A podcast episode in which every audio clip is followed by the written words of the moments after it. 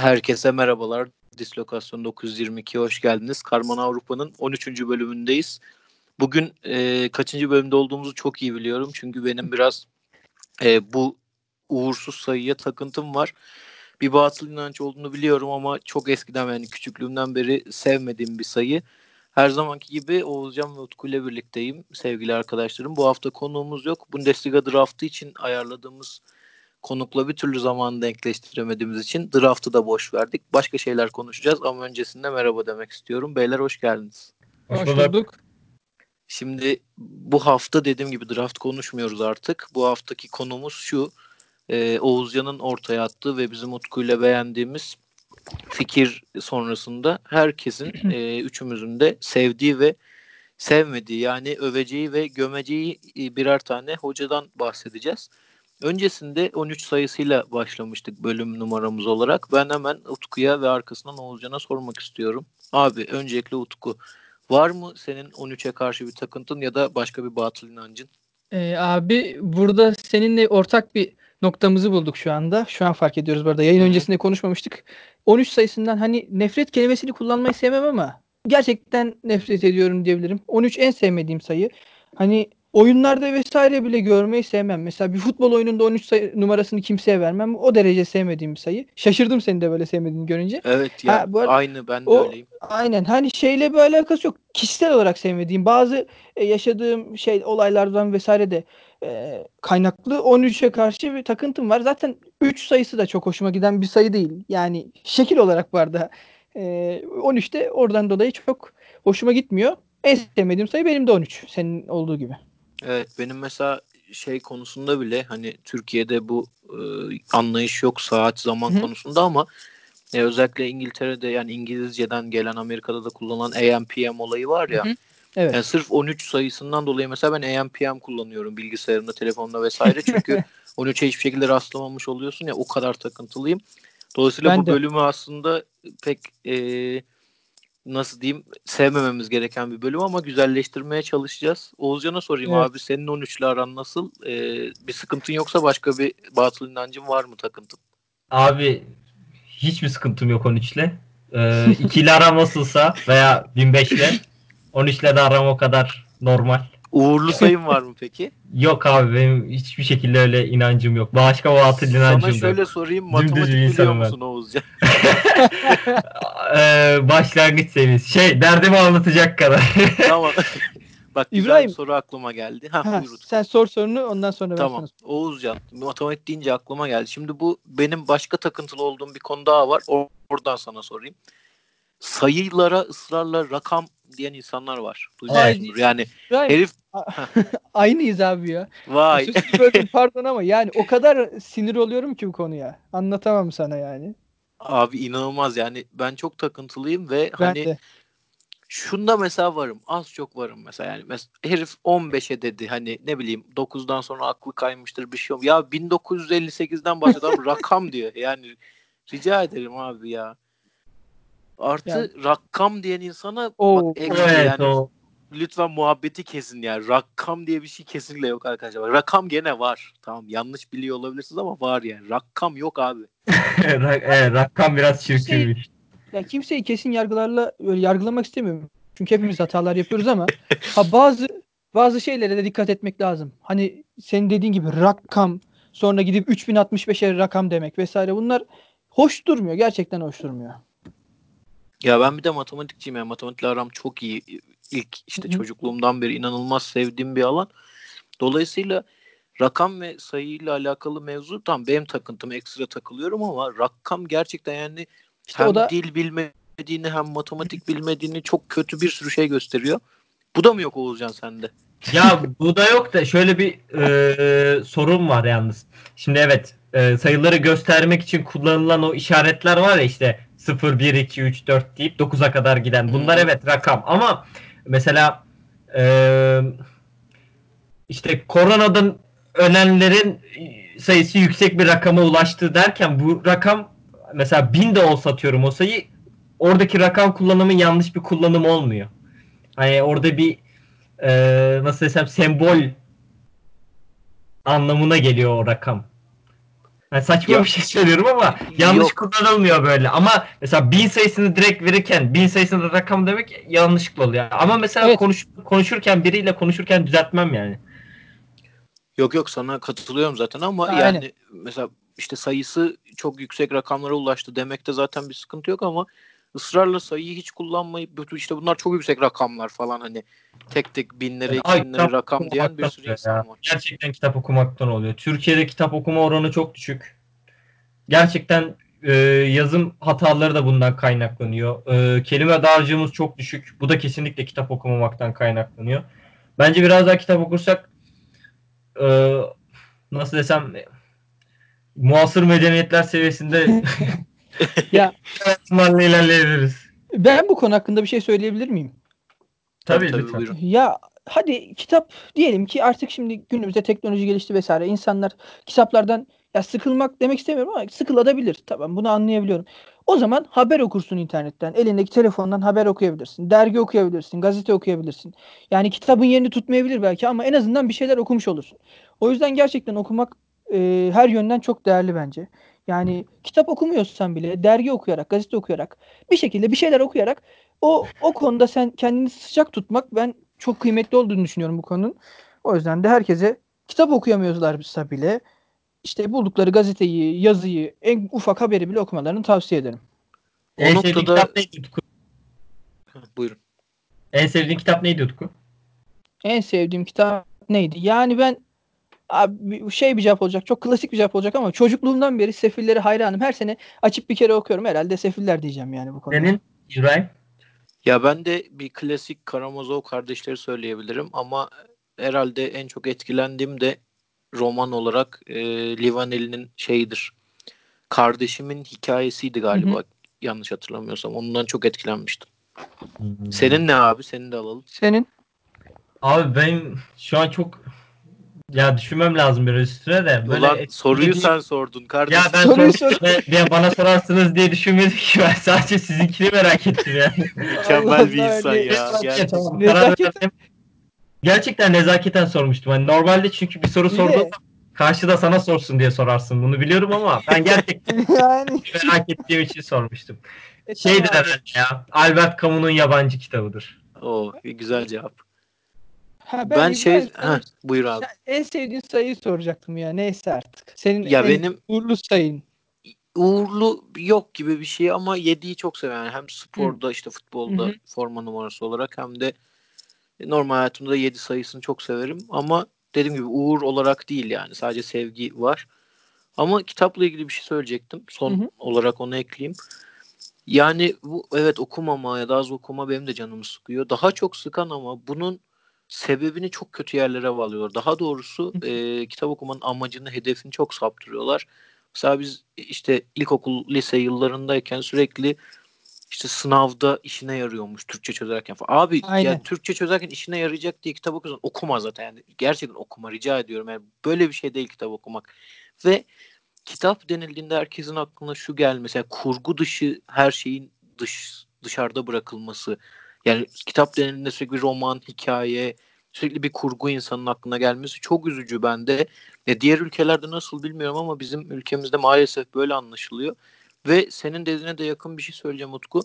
Şunun farkında değil insanlar. Yani bir dilin kültürün en önemli ögesi olduğunun ve e, kitapla o okuma kısmının işte algılayış şeklini değiştirmesine, senin ifade biçimine olumlu etkisinin hemen hemen hiç farkında değiller. E şunu çok göz ardı ediyor bizimkiler. Yani bir insan diyelim işte Türkiye topraklarında yetişiyorsa Türkçe ile aşina doğuyor. İşte İngiltere'de, Amerika'da ise İngilizce ile, vesaire vesaire. Ya bu dil şöyle gelmiyor sana. İşte e, nasıl kolun bacağının bir şekilde sana yerleştiği gibi işte ağzına da o kelimeler yerleşmiyor. Neden? İçinde yaşadığın toplum dolayısıyla onu öğreniyorsun. Evet. Aynı Kesinlikle. şekilde kitap da o şekilde ki işte şive var, ağız var, Karadeniz konuşması diyoruz. işte Ege ayrı bilmem ne ayrı yerel ağızlar var. Bunun nedeni nedir? Yaşayış şeklidir. E bir kitaptan da senin içerideki kurgudan çok, içeride anlatılan hikayeden çok seni daha çok etkileyecek bir şey var. Çok temel. O da nedir? Anlatış şekli, bakış açısıdır. Yani buna ulaşmak. Çünkü sadece annenle, sadece babanla, arkadaşınla konuştuğun şeylerden uzaklaşıp bambaşka bir Hı hı. insanın yetkin olduğu, uzman olduğu bir alanda görüşlerini okumak sana da eminim ki olumlu bir şeyler katıyordur. İnsanlar bunun çok farkında değil bence ve bu beni daha çok üzüyor az okunmasından. Çok sıkıcı konuştum kusura bakmayın. yok yok, Yo- yok, çok yok. içi Gayet- doluydu. Gayet İçi doluydu. aynen kesinlikle çok mantıklı şeyler söylediğini düşünüyorum. O zaman yavaş yavaş ana konumuza geçelim çünkü Evet. bambaşka bir yayın haline geldi. Karman, karman kültür olduğu programın ismi. 92.2 dislo evet. Ee, bu bu akşam Muazzamdı. konumuz e, övdüğümüz ve gördüğümüz hocalardı. Sevgili Oğuzcan'dan başlamak istiyorum. Bu konunun da fikir babası olması Hı hı. itibariyle Oğuzcan e, aynı zamanda geçtiğimiz haftalarda da yer yer hocalara gömmeye çalışmıştı programlarımızda. Onunla başlama sebebim budur ve heyecanla bekliyorum. Bu arada gömmeyeceğin hocayı bekliyorum ilk önce Oğuzcan. Abi ben e, aklımda böyle birkaç tane aday vardı. Çünkü çok hak eden var. Böyle iyi, iyi hak eden var. Ama ben e, Sarri'den çıktı geçen hafta. Hani Sarri'yi eleştirirken çıktı. Ben Sarri'yi seçtim. Bu hafta ben Sarri'yi gömeceğim. Sizinle birlikte. Tabii buyurun. Tabii ki. Ha, başlayayım mı hemen? Hı hı. E başla abi. Başlayayım abi. Şimdi hemen futbola dönmek biraz zor olacak ya. Bayağıdır hayatta yok futbol. Ee, abi bence Sarri e, Juventus'un Sarri tercihi aslında yanlıştı. Çünkü e, Ronaldo'dan sonra kısa vadeli bir şey hedeflemek yani hedeflemeleri lazımdı. E, kadroyla kadrosunu da buna göre kurması lazımdı Juventus'un. Sarri de yalnız e, bunun için pek uygun değildi bence. Çünkü Sarri biraz daha e, zaman tanımak isteyeceğin. Mesela Napoli'de de e, çok hemen kısa sürede başarılı oldu fakat oyuncu kadrosu onun için çok uygundu. Yani on- ona çok uygundu. Sarri Ball dediğim şeyi güzel oynatabilmişti e. Napoli'deki oyuncu havuzuyla. Fakat burada e, bir kere inanılmaz bir kadro mühendisliği var ve Sarri'nin oyuncu tercihleri kadro mühendisliğinden daha kötü. E çünkü şöyle bir şey var mesela. E, kadroda belli bir oyuncu havuz e, grubu var.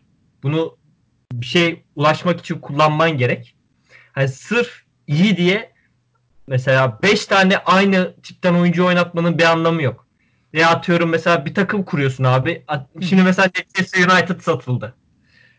Dedi ki ben dedi manyağım Avrupa'nın en iyi 5 forvetini alıyorum. Gitti mesela 5 tane forvet kim olsun abi? Aguero olsun, Kane olsun, Lewandowski olsun. 5 tane forvet aldı. Ağzından mesela- bablamıyor. Bu 5 forveti de ilk 11'e koyabilir misin? Sırf Koyarsın Hmm. abi.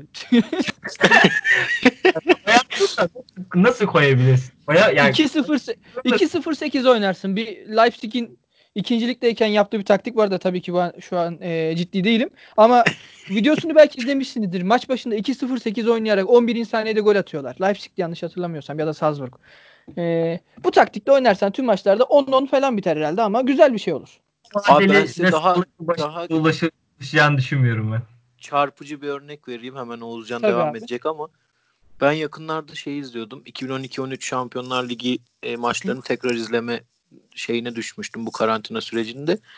Orada abi Manchester City'nin teknik direktörü Mancini tabii oyuncu havuzunun şu an Sarri'ninkine benzer olması itibariyle o zamanlar da bilirsiniz yine City e, Newcastle gibi yeni bir yapılanma içerisindeydi. Hı hı.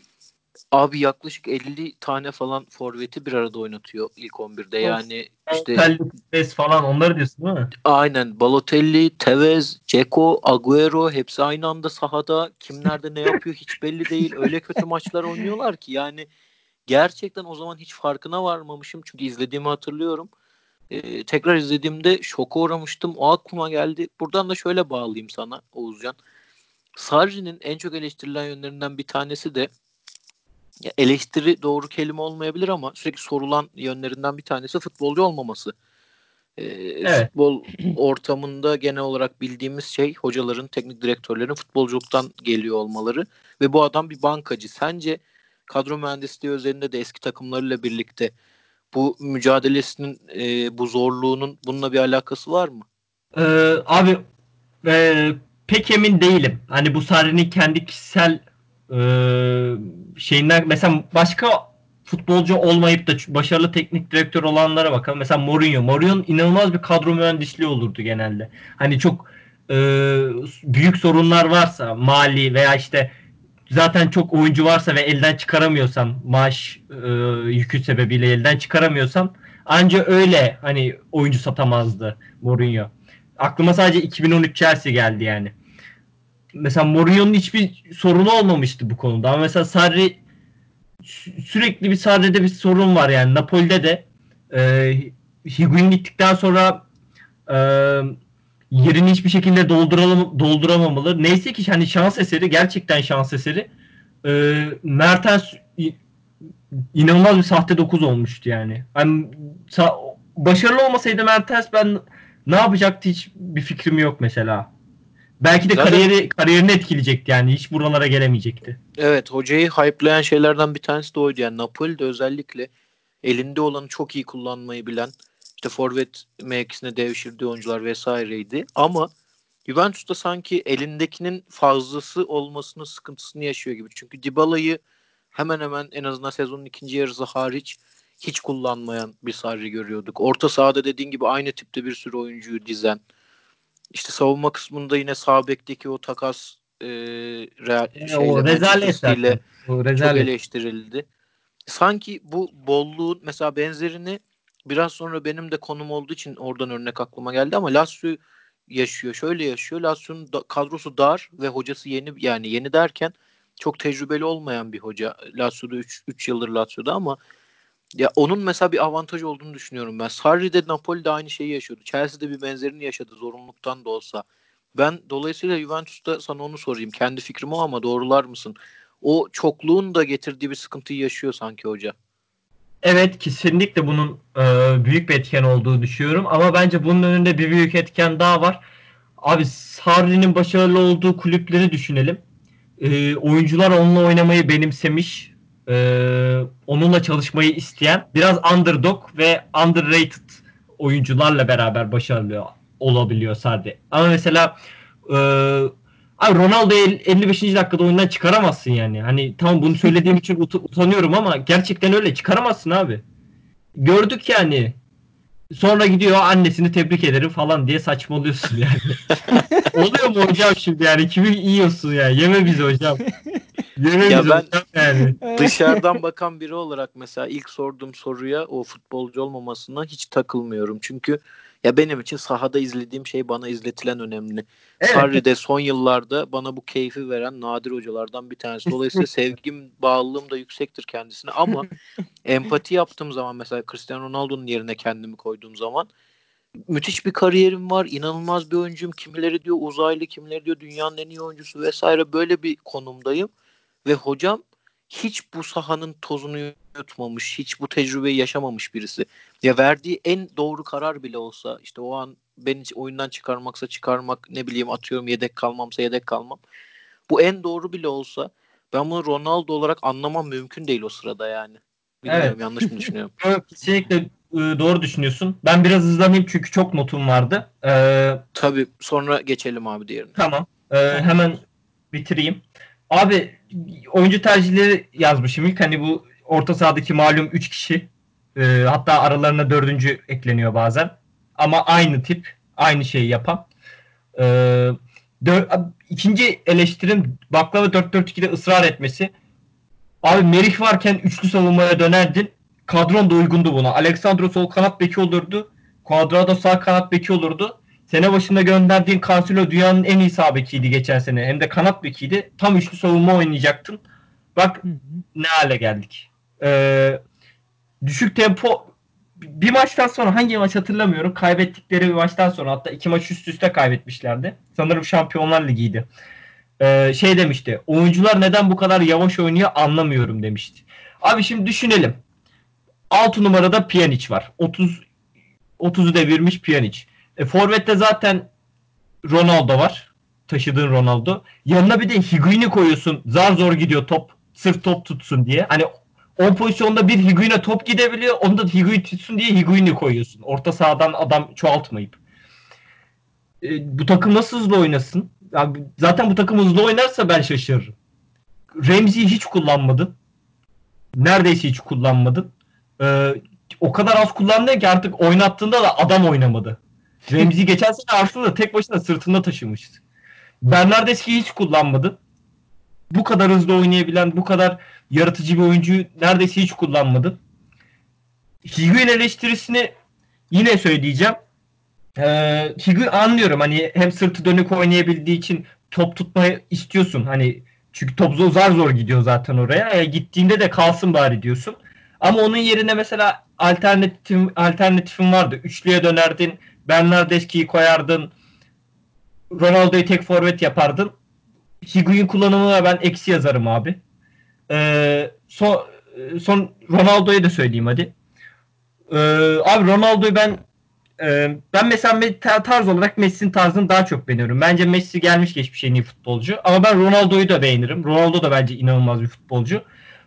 Ama Ronaldo'nun kariyer evrimi Messi'nin evrimini çok tersine gitti. Mesela Messi'yi izleyin abi. En son e, Napoli ile oynadıkları maçları izleyin. Abi top sıkışıyor. Tamam mı? Mesela aşamıyor defansı Bar Barcelona. Messi top almaya geliyor. Ronaldo top almayı bırak. Ayağını bile beklemiyor. Hani iyice e, kayboluyor stoperlerin arasında. Hani Ronaldo'yu zaten sahada tutmak zor. Hele senin gibi bu kadar oyun kurma problemini yaşayan takımlar için.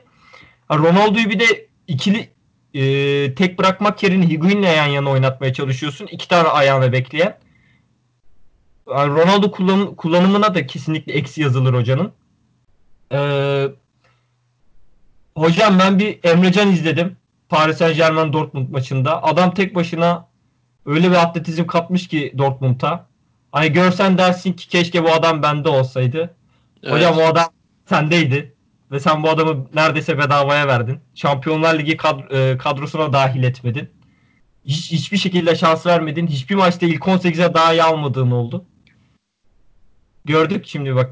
Yani Dortmund nerede, Juventus nerede? Bak ne oldu şimdi. Ha, bak ne oldu şimdi hocam. hani mesela Pjanic'i kesseydin, Bentancur'u 6 numara yapsaydın. Hadi gene iki oyun kurucuyla oyna. Emrecan Rabio. Fena mı olurdu? Sen bilirsin hocam yani. Ondan sonra ama neden düşük tempo anlamıyorum de, deme deme yani yeme bizi. Ee, son bir de son tercihim sene sonunda ben gideceğini düşünüyorum valla. E, eğer kalırsa da Tonali'nin ismi geçiyor. Sandro Tonali'nin. Kesinlikle alınmamalı. Ee, Niye? Niye alınmamalı? Abi çünkü Bentancur var. Ee, ha, o yönden.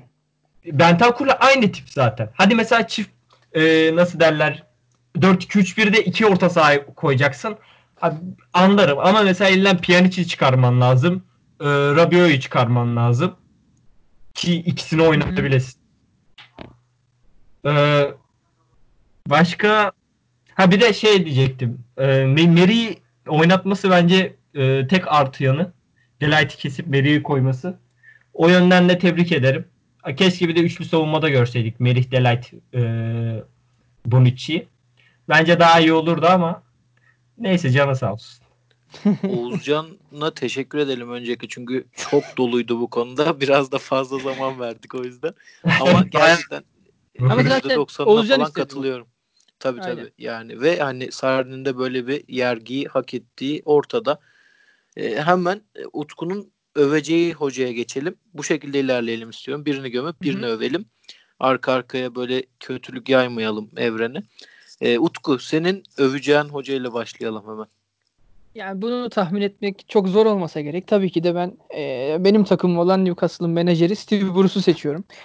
E, aslında yani eleştirilecek yanları da var fakat bence övülecek birçok yan var. Her şeyden önce sezon başladığında eminim ki birçok kişi Newcastle'ı en büyük küme düşme adaylarından biri olarak görüyordu. Ama geldiğimiz şu noktada Newcastle çok rahat bir şekilde e, ligde kalmayı garantiledi diyebiliriz. Yani birkaç puan daha alsa e, ligler oynanırsa e, rahat bir şekilde ligde kalacak. Ben neden Steve Bruce'u seçtim övülecek hocalar kısmında? Çünkü e, Steve Bruce son birkaç senedir hiç Premier Lig'de takım yönetmemişti. Hatta Championship'te dahi e, orta sıralardaki takımları yönetiyordu. Yani seviye olarak aşağıda takımları yönetmeye yönetme durumundaydı son birkaç senedir. E, ardından bir anda Premier Lig'e geldi. Premier Lig'de büyük bir baskıya geldi. Yani Rafa, Rafael Benitez'in ardından geldiğinizi düşünün. E, orada büyük bir beklenti olacaktır. Çünkü Rafael Benitez'in yaptığı işler çok büyüktü Newcastle'da. Ve herkes e, Bruce'tan başarısız olmasını beklerken Bruce herkesi yanıltmayı başardı. Neler yaptı? ben her şeyden önce şunu söylemek istiyorum. Ya sıkıcı oyun vesaire bunlara şöyle girmeyeceğim. Bence kesinlikle doğru oyun oynadı Newcastle. Nasıl doğru oyun oynadı? Yani beşli savunma Newcastle için en mantıklısıydı. Çünkü e, bu şartlar altında, bu kadro yapısı altında farklı bir oyun sistemi benimsemek yani ligin büyük bir kısmında işte dörtlü savunma oynayıp işte daha hücumcu oyuncularla oynamak kesinlikle bir intihar olurdu Newcastle için. Bunu yapmadı. E, birkaç kere farklı sistemleri denemeyi yeltendi fakat başarısız olduğunu görünce bunlar da ısrar etmedi. Yani hatalarından ders çıkararak devam etti ve e, takımı riske atmadı. Hiçbir şekilde Newcastle için sezonu zorlaştırmadı. E, ve belirli bir seviyede kalmamızı sağladı. Onun haricinde Newcastle 15 senedir yaklaşık olarak FA Cup'ta e, 4. tur ya da 5. turun ötesi yanlış hatırlamıyorsam ya ikisinden biri de emin olamadım. Bunun ötesine geçemiyordu. Çeyrek finale kadar gelmeyi başardık. E, bu kesinlikle çok değerliydi Newcastle için. Çünkü artık taraftarlar kafayı yemişti bu konuda öyle söyleyebilirim. Her sene e, Oxford United geliyor, Newcastle eliyor. Üçüncülükten bir takım geliyor. İşte dördüncülükten Leyton Orient geliyor. Newcastle eliyordu. Böyle saçma sapan olaylarla e, taraftarın bu konudaki beklentisi fazlasıyla artmıştı. Hatta Rafael Benitez'in de öncesinde en çok eleştirildiği konulardan biri de buydu. Yani kupalarına neden hiç önem vermiyoruz? Neden lig kupasıyla FA Cup'ta hemen ilk 2 3 turda eğleniyoruz diye e, çok eleştiri vardı. Bruce ilk geldiği günden itibaren ben FA Cup'ı önemsiyorum dedi ve bunu göstermek adına da hep az kadroyla çıktı sahaya. Biz de en son çeyrek finale kadar gelmeyi başarmıştık. Ee, onun haricinde dediğim gibi kimseyi yani soyunma odasının atmosferini de etkili şekilde elinde tuttuğunu düşünüyorum. Yani kimseyi kendine küstürmedi. Hatta bir ara Sen Maximin'le sorun yaşadığına dair bir iddia çıktı. Bir hafta sonra onu iki maç üst üste e, hem FA Cup'ta hem Lig'de 11 oynattı. Daha sonra sosyal medyadan zaten arada bir soğukluk olmadığına dair işaretler verildi. Ee, yani basına da bu konuda malzeme vermedi. Her zaman oyuncularının güvenini ve elinde tutarak onlara da bu güveni göstererek soyunma odasındaki etkinliğini e, üst seviyede tutmayı başardı. Yani çok da ekleyebileceğim bir şey yok açıkçası bunun haricinde. Peki Dediğim ben gibi doğru sana Heh, bir şey sorayım abi. oradan bağlayalım abi. tabii. Ee, Oğuzcan biraz bahsetti konuşmasının içinde. Yayın dışında da biz aramızda konuşmuştuk. Newcastle'ın şimdi bir yatırım alma süreci var. Evet. Bu süreçte Steve Bruce takım başında kalır mı? Ne kadar kalır ya da senin beklentin hocadan ne yönde? Şimdi burada bence birkaç senaryo var. Hatta ben Newcastle United Türkiye'de bir anket de açtım. Ee, gelecek sezon kimi görmek istiyorsunuz takım başında diye. Şıklardan biri Steve Bruce kalsın. İkincisi e, Rafael Benitez'i geri getirelim. Üçüncüsü de farklı bir menajerdi. %50 küsür Rafael Benitez hala oylama devam ediyor. E, aldı. %30'larda yeni bir hoca ve %15 civarında Steve Bruce'un kalmasını isteyenler çıktı. 215 civarı oy arasında. E, ben hemen senaryoları anlatayım. İlk senaryo şu. Şimdi sezon geç biterse ve hemen ardından kısa süre sonra başlarsa Steve Bruce'a bir şans daha verilebilir bence. Çünkü tekrar başka bir hocaya getirip risk alır bu sefer Newcastle.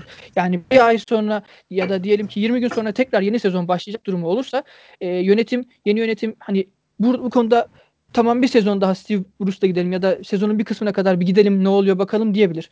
Ama eğer e, sezon hani bir şekilde tamamlanır ve yeni sezonu hazırlanmak için yeterli vakit olursa Steve Bruce'la devam edileceğini çok sanmıyorum.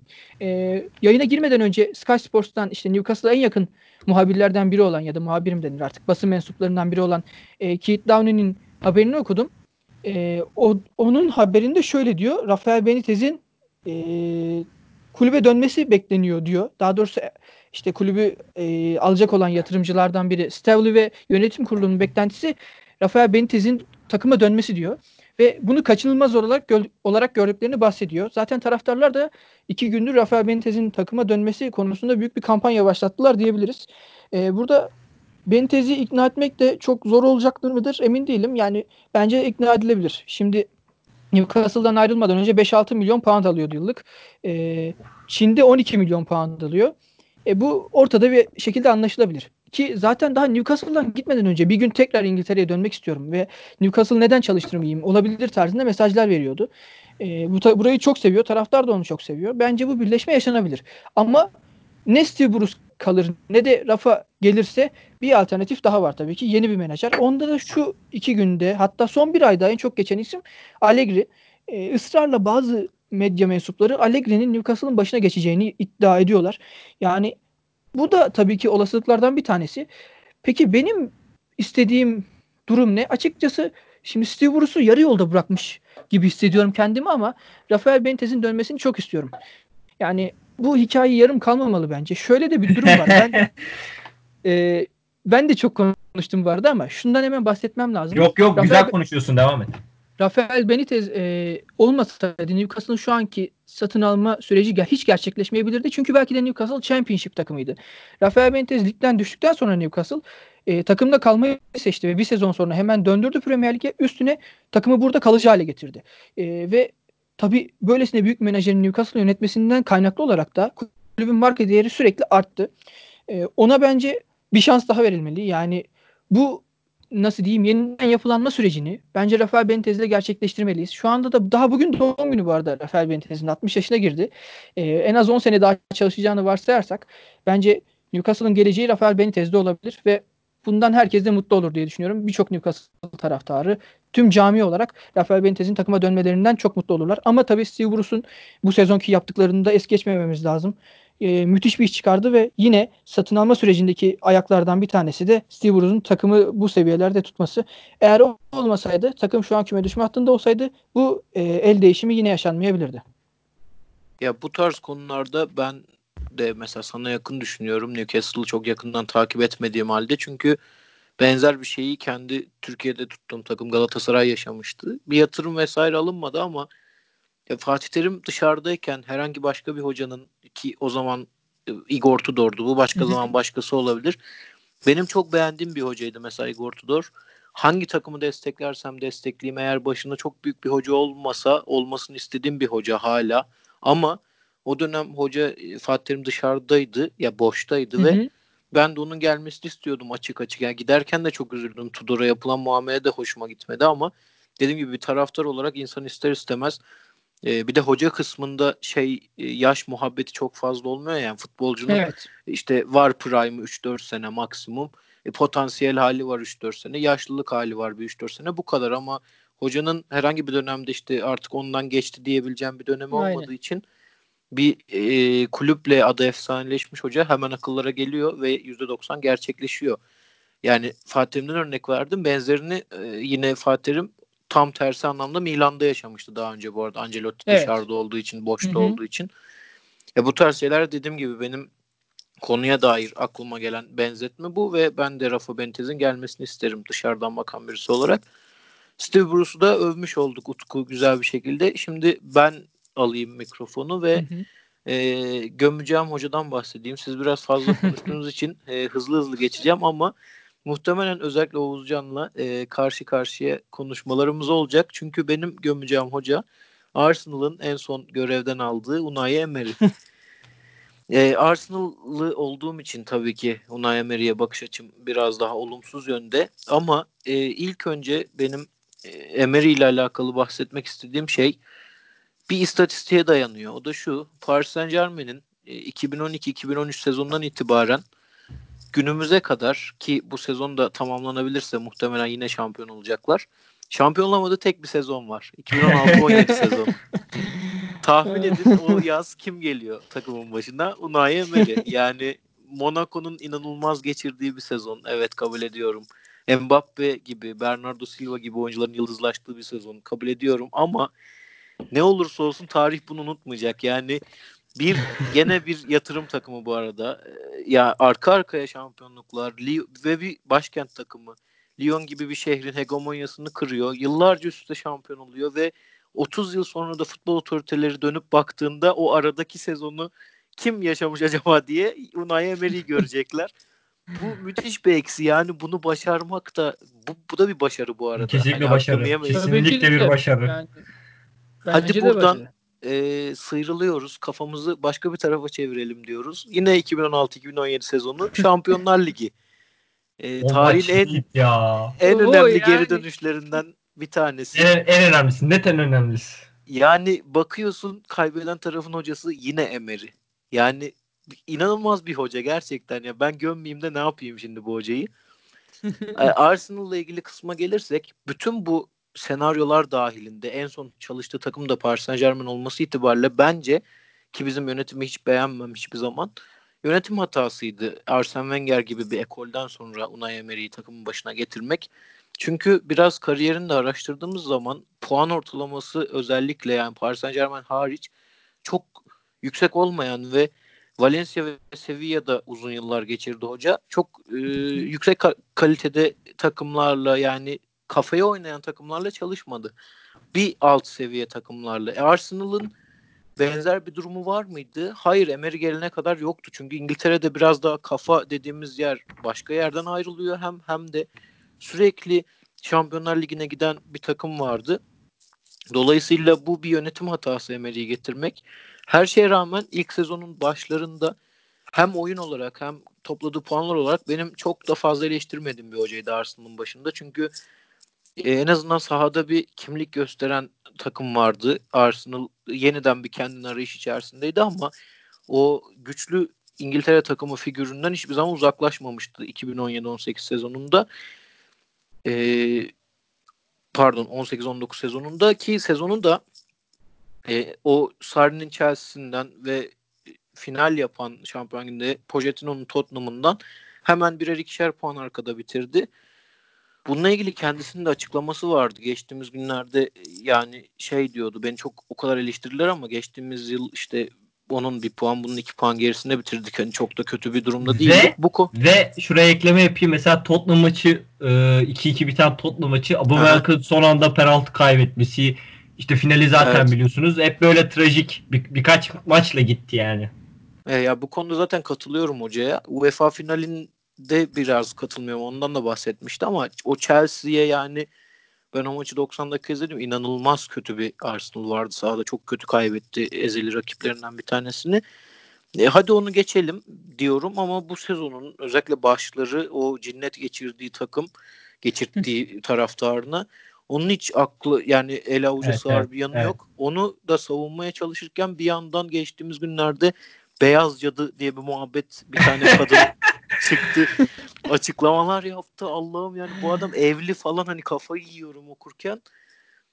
Dolayısıyla ben Emery'i gömmek istedim. Çünkü çok da böyle vay anasını bilinmeyen bir şey anlatıyor gibi bir durumum yok. Kısa kısa geçeyim hem süremiz yetsin istedim. Oğuzcan'a pas atayım. Hem Emery ile ilgili söyleyeceği bir şey varsa eklesin. Hem de arkasından onun da öveceği hocaya geçelim. Abi Emery'e sadece şunu ekleyeceğim. Bence eee, tek sorunu aslında tek sorun değil ama en büyük sorunu, en büyük temel sorunu eee, kendi oyuncuları tanımamasıydı. Oyuncuların eee, ne yaptıklarını gerçekten hiç farkında olmamasıydı. Eee Torreira'yı box to box orta saha gibi oynatmaya çalışıyor. Böyle garip şeyler yapıyor. 6 numarada sırf oyun kurucu oynatacağım diye bence Torreira gibi 6 numaram varken ondan vazgeçip şakayı 6 numaraya koyması hem şakayı kulüpten soğutması hani ayrılığın eşiğine gelmişti şaka. Kaptan çıktığı maçta taraftara küfretmişti falan. O da garip Ya bir şey. şaka gibi bir oyuncuya takıntısı Evet. olduğunu gösterip iki günlük hoca olan Arteta'dan daha kötü oynatmayı başarıyordu yani Emery. İnanılmazdı gerçekten. Evet, evet. Ama, Ama tek mesela maç maç şöyle mesela maç maç çok inanılmaz böyle taktis e, taktik e, savaşlarına denk geldiğim oluyordu. Mesela Emery ulan müthiş bir şey yapıyor şu an falan dediğim maçlar oluyordu. Mesela şimdi skordan bağımsız eleştirelim taktiği. Sene başındaki 4-1'lik e, Liverpool maçı vardı. E, 4 Hı hı. baklava 4-4-2 ile çıkmıştı Arsenal. Mesela abi o baklava 4-4-2 bence muazzam bir baklava 4-4-2. Ee, çok garip şey, çok garip roller vardı. Mesela Pepe forvetti. Sağ kanat böyle çok garip bir rolde oynuyordu. Sahte, Sebayos sahte 9'du. Gerçekten bak inanılmaz bir şey den- denemişti. Şimdi skor 4-1 ama gerçekten başarılı olmuştu taktik. Skorun 4-1 olması tamamen bireysel hatalardan dolayı. Yani bütün goller neredeyse bireysel hatadan gelmişti. Evet Unai Emery'nin para ver diye Oğuzcan'la yayınımız devam ediyor. Abi kadar hocam, seviyorum ben, sizi. ben de tek bir noktadan öveyim hocayı hemen geçelim. Mesut Özil'i bu takımdan uzaklaştırmaya Kesinlikle çalıştı. doğru Yine kankası Kesinlikle Arteta gelip onu kadroya soktu ama gerçekten Emery hocanın orada müthiş Ya. girdiğini söyleyeyim. Hemen abi geçmemiz lazım. Süreden yiyoruz. Evet, Senin evet. öveceğin hocaya geçelim hemen. Çok abarttık. Ben hemen e, kısa kısa anlatayım. Abi Nagelsmann'ı ön- övmek istiyorum ben.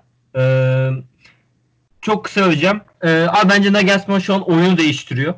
e, Mourinho'nun Barcelona'yı yem, e, çözmesiyle beraber artık Avrupa'da bir dikine oyun, direkt oyun tercih edilmeye başlanmıştı. Sonra işte Dyche'li Burnley falan böyle çok garip sezonlar yaşamıştı. Mesela 17-18 sezonunda inanılmaz başarılı olmuştu Burnley. Sırf dikine oynayarak, direkt oynayarak.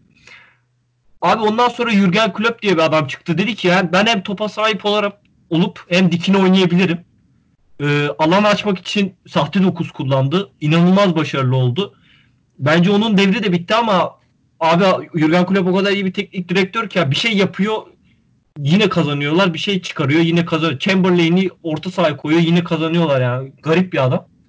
Ee, şimdi Nagelsmann çok farklı bir şey deniyor. Abi ne dikine oyun ne yatay oyun. Oynattığı şey tempolu oyun. Yüksek tempo. Ee, ve o kadar etkili ve baskın oynuyor ki Tottenham hiçbir şey yapamamıştı. Mesela Tottenham eşleşme, eşleşmesinde e, hiçbir şey yapamamış, yapamamış Tottenham. Hiçbir şekilde cevap verememişti. Sadece ikinci maçta Lo Celso'yu almıştı oyuna. Lo Celso bir free kick kullandı, bir korner kullandı bireysel çabasında. Ve onlar da hiç uzaktan yakından golle alakası olmayan pozisyonlardı. Onun dışında hiçbir şekilde cevap verememişti Tottenham.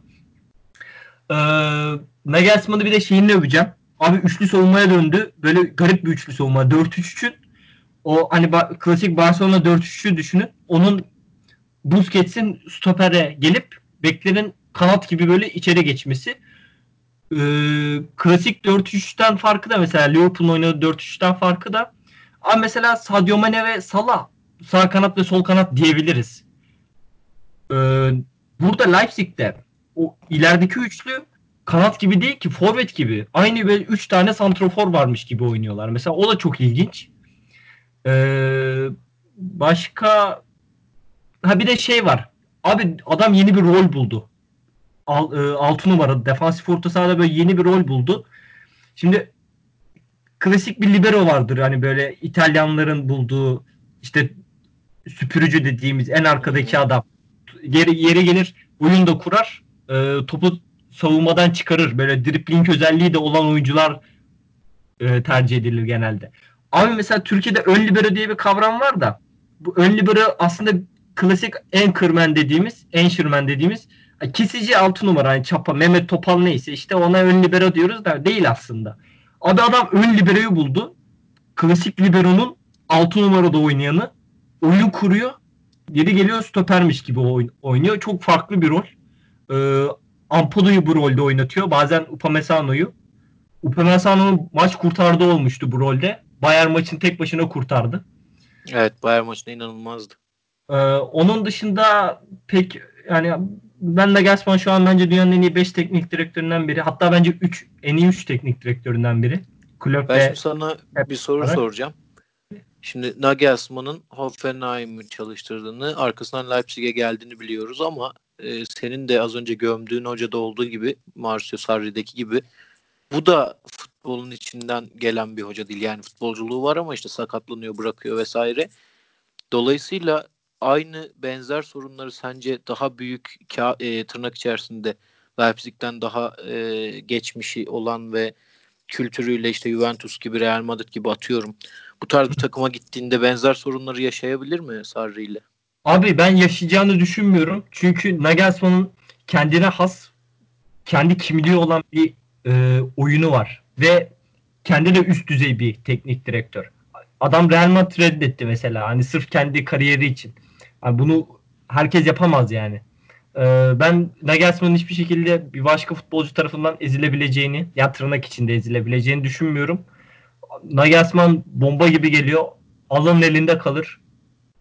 Peki Kazan... son şeyi sorayım. Sen nereye yakıştırırsın en çok? Abi ben ya gönül ister ki Arsenal'a gelsin. Arsenal'a gelmez ama. Ee, ben United'a gidebileceğini düşünüyorum. United'a giderse başarılı da olur. Evet, gizli United'lı e, Unai Emery'den para koparan Oğuzcan'ın son tercihinde noktaladık. Son, son şey vardı. Bir eleştiri de yapayım hadi eleştiri de olsun. Abi bazı oyuncuları hiç kullanmıyor. Ee, hiç kullanmadı neredeyse. Ee, Saratçı'yı gönderdi. Ee, Emogo vardı kaleci. Hiç kullanmadı. Yusuf Boysen'i sadece dakika 80'de 85'te pres yapması için alıyor. Bir de Kunya'dan bu kadar erken vazgeçmesine şaşırdım. 15 milyon euroya vazgeçti. Bence iyi bir şey çıkarırdı Kunya'dan. Hertha Berlin'e sattı onu da. Onun dışında pek bir eleştirim yok. Hoca Tam zaten buradan sormaya çalıştım. Ben e, bu sebeple yani dar kadroluyla iyi işler yapan hocaların bir anda geniş oyuncu havuzunun içine büyük kulüplerde girdiklerinde sıkıntı yaşayabildiklerini görüyorum hep. O yüzden az önceki soruyu sormuştum. Bir de Paulsen'le ilgili ufak bir şey ekleyeyim. Abi onun hiç hocayla falan hiçbir alakası yok. Paulsen'in ya futbol yetenek- dünyasında tek kullanılabileceği nokta Evet, o yani. kat- 80'de içeri girip pres yapması başka hiçbir şeye yaramaz. Geçtik Utku abi hemen senin gömeceğin hocayla devam Ya ediyoruz. Hızlıca anlatayım. Zaten aslında gömeceğimde birkaç şey nokta var. Ee, yani ben Dean Smith'i seçtim Aston Villa'dan. Başka biri de seçilebilirdi tabii ki. Ee, ama Dean Smith'i seçmemin birkaç sebebi var. Öncelikle e, yani oluşturduğu hikayeden gerçekten mutluyum. İşte geçen sene Aston Villa'yı 10 maç üst üste e, kazandırıp bir anda playoff hattına sokması ve sonra Premier Lig'e dönmesi takımın inanılmaz olaylardı. Fakat bu sezon bence sınıfta kaldı. E, çünkü her şeyden önce sezon başında 10-15 tane transfer yapmak ne kadar gerekliydi. E, ve burada tabii maddi de maddi olarak da büyük bir yükün altına girdiler. Bu sezon kalacak kazanacakları paranın fazlasını e, sezon başında ve devre arasında yani kış transfer dönemi ya- döneminde ya da transfere harcadılar. 150 milyon pound'a yakın harcama yaptılar ve bundan çoğunlukla da yeterli şekilde yararlanamadılar. E, ya burada eleştirilebilecek çok fazla transfer var. Mesela benim aklıma ilk gelen Trezeguet yani Kasımpaşa'da yarattığı etki gerçekten iyiydi. Ama Aston Villa için doğru isim miydi emin değilim. Ee, şimdi bu olayı bir kenara bırakıp saha içine dönmek istiyorum. Aston Villa sezon başından beri bir arayış içerisinde. Tamam sakatlar olduğu cezalılar işte Wesley bir anda sakatlandı. Sezonu kapatma noktasına geldi.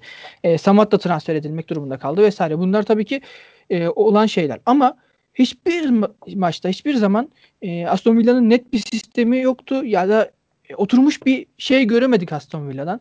E, böyle olunca da kazanabilecekleri maçlarda dahi sıkıntı yaşadılar. E, nitekim şu an bir maç eksiğiyle küme düşme hattında 19. sırada yer, yer alıyorlardı e, Premier Lig'de. Tabi buradan da bağlayacağım bir konu daha var. E, lig kupasına verdikleri önem. Lig kupasında gerçekten çok fazla maç yaptılar. İşte yarı finalde iki maç oynadılar. E, tabii bunun öncesi var çeyrek final, önceki turlar var, final maçı var. E, tamam lig kupası Aston Villa için ayrı olarak harika bir hikayeydi ama ne kadar gerekliydi? Premier Lig'e çıkan ilk sezonda e, bu kupaya bu kadar önem verilmeli mi? Tam ve kafamı kurcalayan noktalardan bir tanesi. E, ki normalde Liverpool'a elenirlerdi muhtemelen. Eğer o işte kulüpler Dünya Kupası olayı olmasaydı Liverpool'la Aston Villa eşleşmişti ve Aston Villa 5-0 kazandı. Liverpool'un yedeklerine hatta U23 takımına karşı. Ama yine de önceki turlarda bile bu kupa biraz daha böyle e, rölantiye alınabilirdi. Aston Villa sürekli bu kupada ilerlemeyi amaçladı. E, ve finale kadar geldi. Finalde de kaybetti.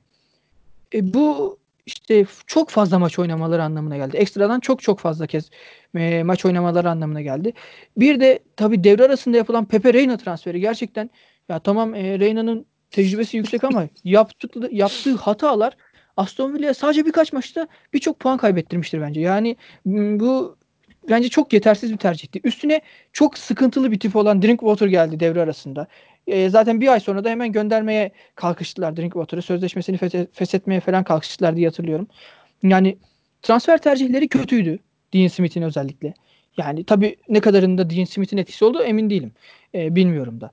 Ondan sonra verdiği öncelikler tartışılır bence ve e, sahadaki oyun, sahadaki oynanamayan oyun, e, olmayan sistem beni açıkçası Aston Villa için ve Dean Smith için bu, se- bu sezon onları sınıfta bırakmamı e, sağlayan ya da sınıfta bırakmama sebep olan şeylerdi diyebilirim. Çok da uzatmadan sözü sana bırakayım İbrahim. Ya ben sadece şunu eklemek istiyorum. Sana da sorayım. Ondan sonra kapatalım mevzuyu.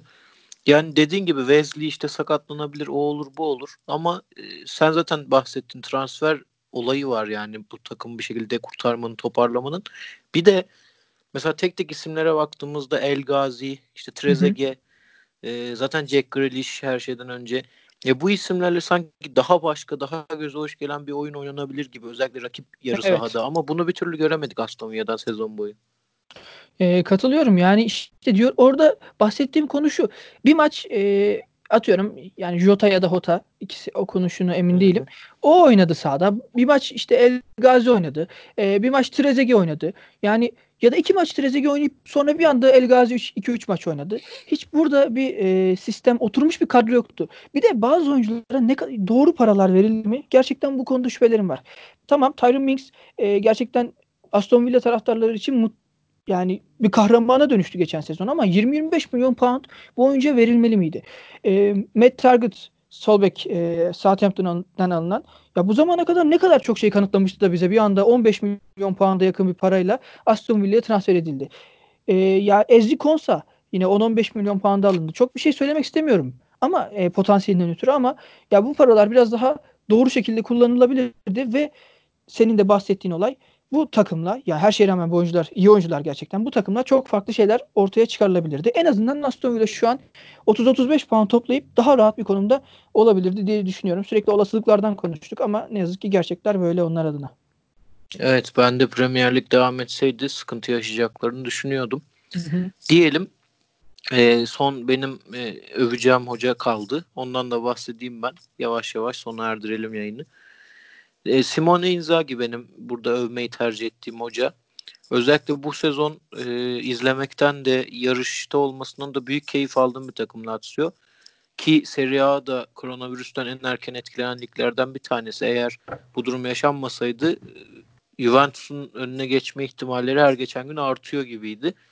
O yüzden e, Simone Inzaghi'yi seçtim. Her şeyden önce onu belirtelim ama Inzaghi ile ilgili beni çok mutlu eden bir şey var. Ben biraz bu e, özellikle Türkiye insanının ortalamasının yaşadığı bir duyguyu yaşıyorum Inzaghi özelinde. Bir mağdur edebiyatı vardır ya bizde hep.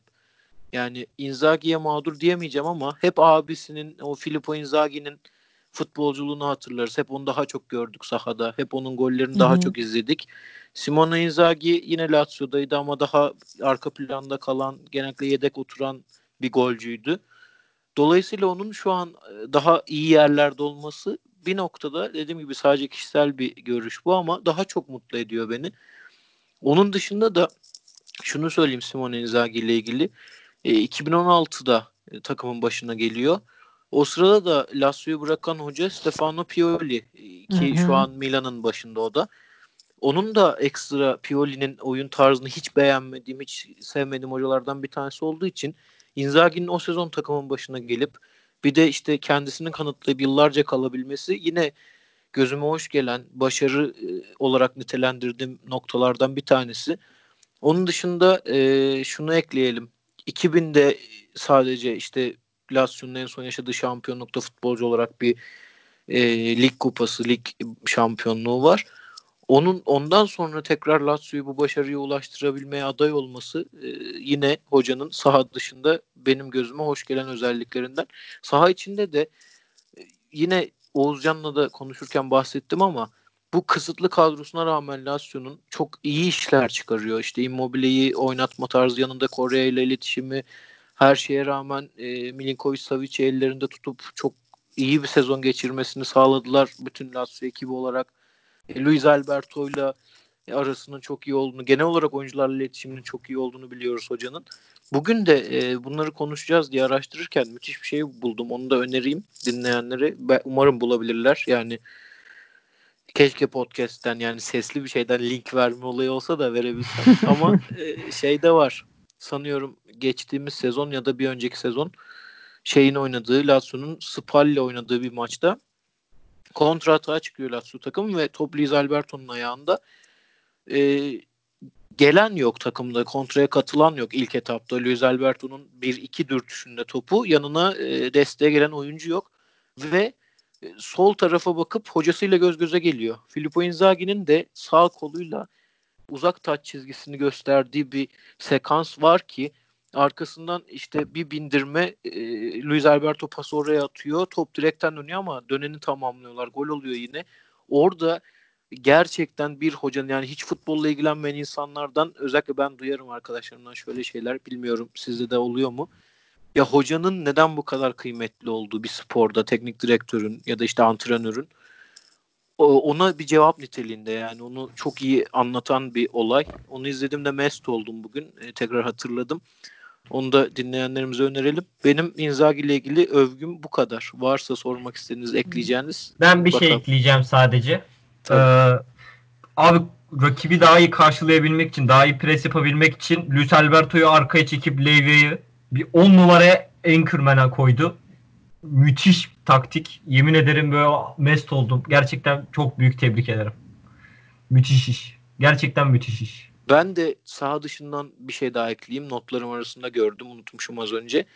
Yine e, araştırırken denk geldim. Yıllar önce e, Inzaghi'nin annesi olarak bir programa katılıyor. İşte bu kardeşlerin e, annesi hanımefendi diyor ki ya benim oğullarımdan Simone daha yeteneklidir. Fakat işte Filippo Inzaghi dediğimiz az önce bahsettiğimiz gibi hı. Milan efsanesi.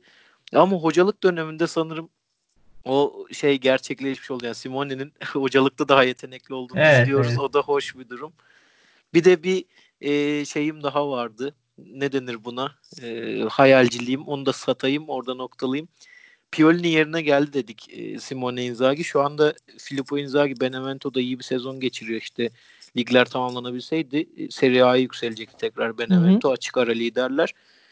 E, Milan'ın da sıkıntılı olduğunu biliyoruz. Pioli'de de aradıklarını tam olarak bulduklarını söyleyemeyiz. Dolayısıyla umarım Pioli'nin yerine de Milan'ın başına Filippo Inzaghi geçer çok yakın zamanda ve orada da güzel bir hikaye tamamlanmış olur diye bu hayalciliğimi de yapayım. Genel olarak var mı Utku ve Oğuzcan eklemek istediğiniz bir şey? Var. Ee, Sabri ile ilgili çok garip bir hikaye anlatacağım. Hikaye dediğim iki, iki cümle. Buyur. Aynı Sade'nin ağzından söylüyorum. Yazılmış bu. 2003 yılında Seri C'de ben Sangiovanse'yi, Allegri ise Aglinese'yi çalıştırıyordu. Karşılaştığımız bir maç 0-0 bitmişti. İsabetli şut bile yoktu. Maçtan sonra bir arkadaşım tam olarak şöyle dedi. Siz ikiniz bile teknik direktör olabiliyorsa herkes olabilir. Muazzam hikaye ya. Ee, Juventus'un oyununu özetleyen bir hikaye galiba. Evet evet evet kesinlikle. Evet Utku. Benim e, ya bunlardan bağımsız olarak hızlıca bir şey anlatmak istiyorum. E, Newcastle'ın el değişimi süreciyle ilgili bir şey söylemek istiyorum. İzninizle, vaktimiz de varsa İbrahim. Tabii tabii buyur. E, ya şöyle şimdi basında şöyle bir geçiyor aslında. Muhammed Salman işte Newcastle United'ı satın aldı. Yani ama bunun özü öyle değil. Tek başına Muhammed Bin Salman United'ı satın almıyor. Burada bir konsorsiyum var. E, bu konsorsiyuma bir iş insanı, e, bir finansçı e, kadın e, Amanda Stavley önderlik ediyor İngiliz. Ve onun şirketi PSP Capital bu konsorsiyumun içinde yer alan bir şirket. İkinci olarak Ruben ailesi var. Yine İngilizlerin e, ünlü ve zengin ailelerinden bir tanesi. Üçüncü olarak da Suudi Arabistan Kamu Yatırım Fonu var. Yani burada e, tabii tamam Salman e, bu fonun sahibi ama tek başına bu konuyu satın alıyor diye bir olay yok. E, ve şu an basında da geçen şey işte Muhammed Salman, Muhammed Bin Salman e, Newcastle United satın aldı diye geçiyor. Tabii burada insanların gözünde biraz antipatikleştiriyor durumu ama aslında tam olarak da böyle değil. Sadece bunu söylemek istedim. O içinde e, büyük bir konsorsiyum var ve bu konsorsiyumu asıl yöneten insan da tamam e, büyük olarak maddi desteği sağlayan Araplar fakat e, yöneten insan e, Stavley. E, bunu Evet. bahsetmek istedim. Bugün e, hocalardan yola çıktık ama epey bir şey hem Newcastle'la alakalı hem de hocalardan dolayı aklımıza gelen birçok takımı, birçok e, güncel olayı da konuşmuş olduk. Güzel oldu. Draftların arasında böyle bir yayın da iyi oldu diye düşünüyorum. Ben çok keyif aldım. Umarım dinleyenler de aynı şekilde keyifli bir şekilde dinlerler. Size de teşekkür edeyim tekrar. Bir de Ben çok teşekkür teşekkür ederim. Çok güzel yayındı. Çok teşekkür Haftaya ederiz. Görüşmek üzere diyelim. Herkese de dinlediği için tekrar teşekkürler. Hoşçakalın. Hoşçakalın. Hoşçakalın.